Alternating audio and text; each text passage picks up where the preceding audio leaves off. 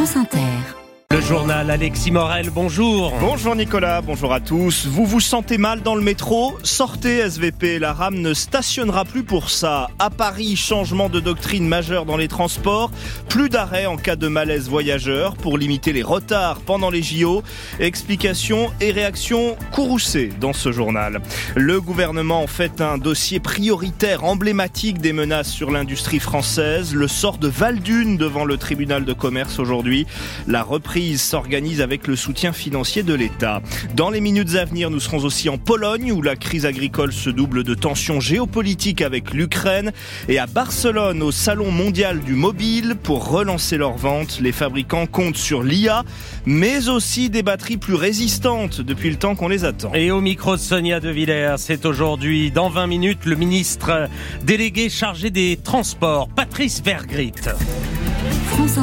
C'est un message, Alexis, que les usagers du métro parisien ont l'habitude de voir. En raison d'un malaise voyageur, le trafic est perturbé sur votre ligne. Oui, c'est très fréquent, mais c'est bientôt terminé, à en croire Valérie Pécresse, présidente de la région et de l'autorité des transports franciliens. Juste avant les Jeux Olympiques, à partir de juin, les métros n'auront plus l'obligation de s'arrêter en cas de malaise voyageur. La personne concernée pourra être déplacée sur le quai par des personnels formés et la rame repartir sans attendre l'arrivée des secours.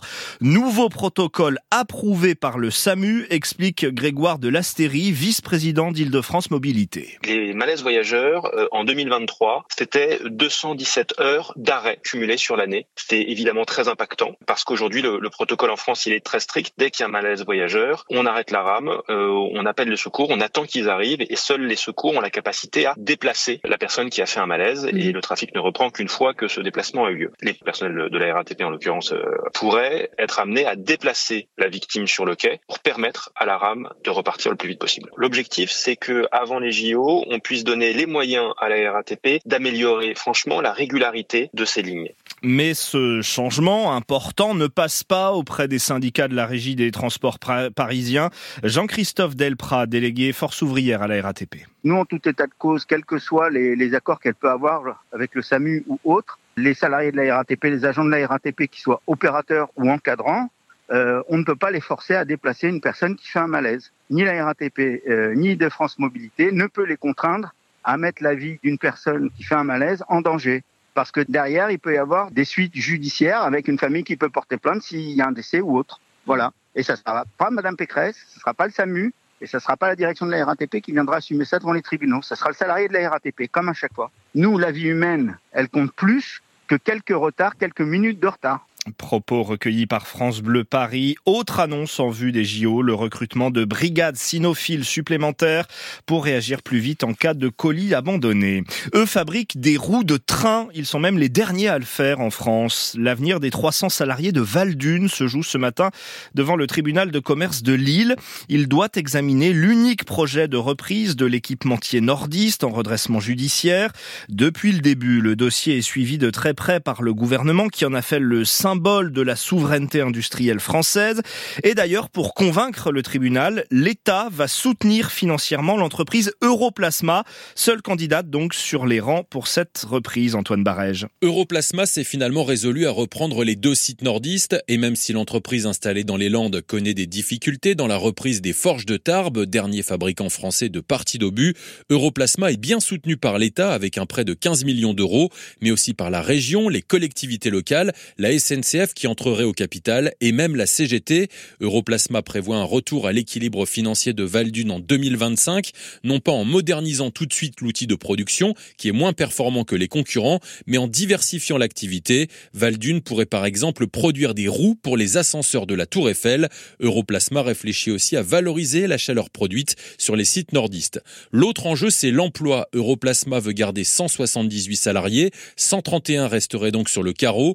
L'État s'engage à faciliter les passerelles vers Toyota, site d'Onin, et le ministre de l'Industrie, Roland Lescure, demande fermement au futur ex-actionnaire Emma Steel de payer une prime supralégale conséquente. L'IVG dans la Constitution, oui ou non Et en quels termes C'est au tour du Sénat de se prononcer cet après-midi après le feu vert quasi unanime de l'Assemblée.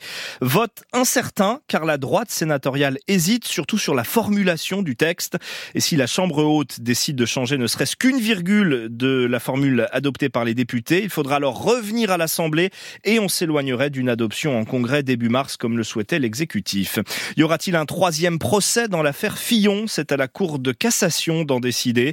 La plus haute juridiction de l'ordre judiciaire examine aujourd'hui les pourvois de l'ancien Premier ministre, de son épouse et de son ex-suppléant, tous condamnés en appel pour des emplois fictifs à l'Assemblée nationale. Laurent Vauquier pour LR, Fabien Roussel pour les communistes ou encore le Modem, le défilé des politiques se poursuit aujourd'hui au Salon de l'Agriculture, au lendemain de la visite du Premier ministre, bien plus calme que celle du président. La crise agricole qui prend une tournure géopolitique à l'est de l'Europe entre la Pologne et l'Ukraine. Les agriculteurs polonais réclament la fin des importations de produits ukrainiens permises par l'UE depuis euh, le début de la guerre. Ils bloquent la frontière et hier 10 000 d'entre eux ont manifesté à Varsovie. Sur place, notre envoyé spécial, Louise Baudet.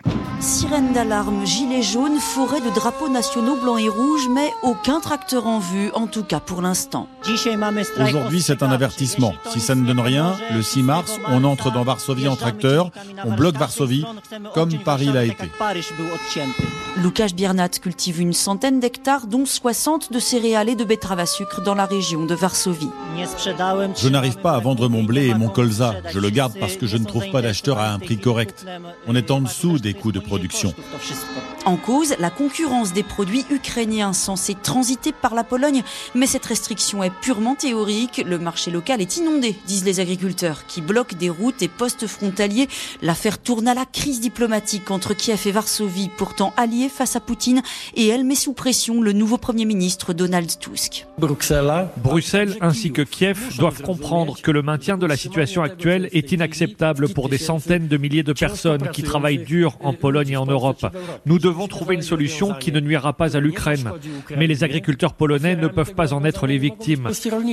Alors les deux capitales se parlent, oui, mais on est loin d'un accord, reconnaît Varsovie, dans cette guerre des céréales qui excède désormais les frontières polonaises. Varsovie, Louise Baudet, France Inter. La Pologne, qui comme la plupart des pays européens, mais aussi de Washington, balaie d'un revers de main la perspective d'envoyer un jour des soldats sur le sol ukrainien, après les propos d'Emmanuel Macron, qui lui n'exclut rien. Le Kremlin, de son côté, se fait menaçant. Envoyer des troupes occidentales en Ukraine entraînerait, dit Moscou, un conflit direct entre la Russie et l'OTAN.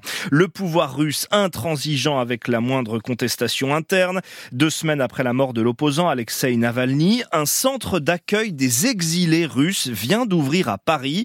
Il est ouvert à tous ceux qui se sont réfugiés ici après s'être publiquement opposés à Poutine ou à la guerre. Ajra Mohamed. Bienvenue, Pas de pancarte ni de plaque à l'entrée de l'immeuble. Sécurité et discrétion obligent. L'espace de 180 mètres carrés se trouve au fond de la cour. Alors ici, on est dans une grande salle de coworking. Il y a une salle de réunion un peu plus grande pour proposer des conférences ou des masterclass ou des projections. Et on a aussi une petite salle. euh, Les gens peuvent venir pour obtenir les consultations euh, psychologiques euh, selon les besoins. Journalistes, activistes, militants des droits de l'homme ou des anonymes tout simplement qui ont fui la Russie.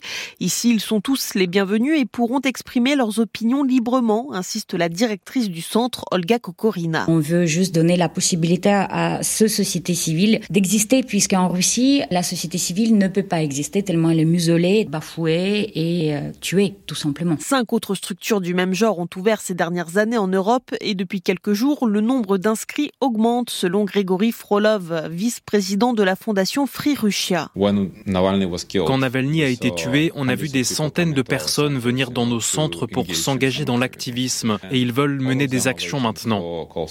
Alexei Navalny, dont le portrait est accroché sur l'un des murs du centre, tout comme les visages de centaines d'autres prisonniers politiques encore détenus en Russie.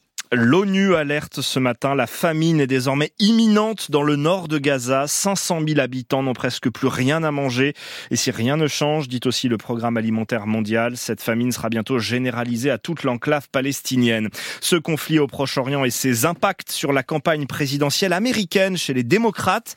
À l'occasion de la primaire du Michigan, un appel au vote blanc avait été lancé pour protester contre le soutien jugé trop appuyé de Joe Biden à Israël. Eh bien, au moins 13% des électeurs ont répondu à cet appel. Sérieux avertissement donc pour le président américain. Il est 7h40, on les a presque tous dans la poche, mais les ventes de smartphones sont en baisse. seulement, entre guillemets, 1,2 milliard d'appareils vendus l'an dernier dans le monde, au plus bas depuis 10 ans. Alors les fabricants s'interrogent, comment relancer l'attrait des consommateurs? Des fabricants réunis cette semaine au Mobile World Congress de Barcelone, le rendez-vous mondial du secteur, où vous vous trouvez aussi Xavier Demani? Bonjour. Bonjour. Et pour rebondir, Xavier, le secteur compte notamment sur l'intelligence artificielle. Oui, aujourd'hui, la plupart des smartphones sont de très bonne qualité, plutôt robustes et dotés d'appareils photo archi performants. Alors comment se réinventer, innover sur un marché ultra dominé par deux acteurs, Apple et Samsung, des produits qui évoluent parfois à la marge ou des marques qui misent elles aussi sur le très haut de gamme? C'est le cas du chinois Honor qui embarque désormais l'IA dans ses appareils. Mylène Poncé, sa directrice marketing. Les utilisateurs aujourd'hui recherchent de la qualité et de l'innovation. Et c'est l'innovation qui crée la demande. Donc l'idée maintenant, c'est de travailler des téléphones presque parfaits, de répondre aux demandes sur les technologies les plus premium. Et il faut débourser 1300 euros pour le dernier modèle de la marque, dévoilé ici à Barcelone. Et pour convaincre les consommateurs, Xavier, d'autres veulent améliorer Enfin, j'ai envie de dire, la résistance des batteries. Oui, c'est le point noir des smartphones face à des usages toujours plus gourmands en énergie. Streaming, photo et désormais donc intelligence artificielle embarquée.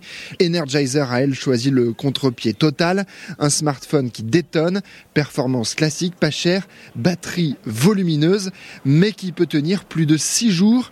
Julien Gallou, son directeur commercial en France. On a une grande frange de la population qui a juste envie d'un téléphone qui fonctionne, avec toutes les choses essentielles et pas forcément les choses supplémentaires qui en fait sont extrêmement marginales et sont extrêmement coûteuses en batterie. Des constructeurs qui assurent pour la plupart viser tant l'amélioration des performances que de l'empreinte environnementale. Xavier Demani, envoyé spécial à Barcelone, merci. Et puis l'Olympique lyonnais, premier qualifié pour les demi-finales de la Coupe de France de foot. Mais l'OL a dû en passer par les tirs au but hier soir après un match nul 0 partout face à Strasbourg. Merci Alexis Morel. À suivre Yael Gauze et Dominique